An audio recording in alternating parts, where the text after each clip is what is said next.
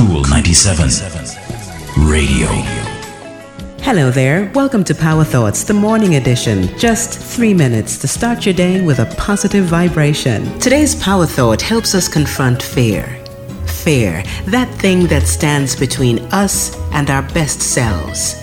I can remember being so afraid of what someone might say that I couldn't do what I needed to do. I thought about how upset they'd be, how I would hurt their feelings, how angry they'd be. I also thought I'd lose their love or respect. So, in fear, I did nothing.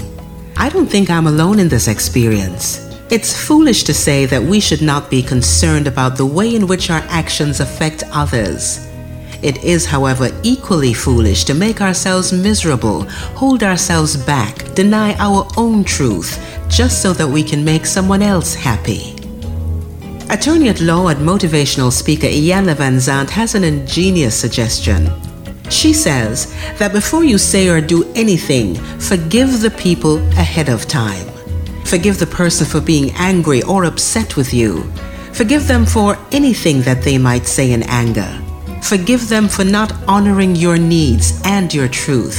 Then do what you have to do. So now you have already imagined the worst and forgiven it. There is no way that you can be hurt or shocked now. You cannot lose anyone's love. Either they love you and honestly want you happy, or they don't. Now move forward with forgiveness. That's your power thought for today. From Iyanla Vanzant's national bestseller, Faith in the Valley, I'm Rosamond Brown. Talk to you next time.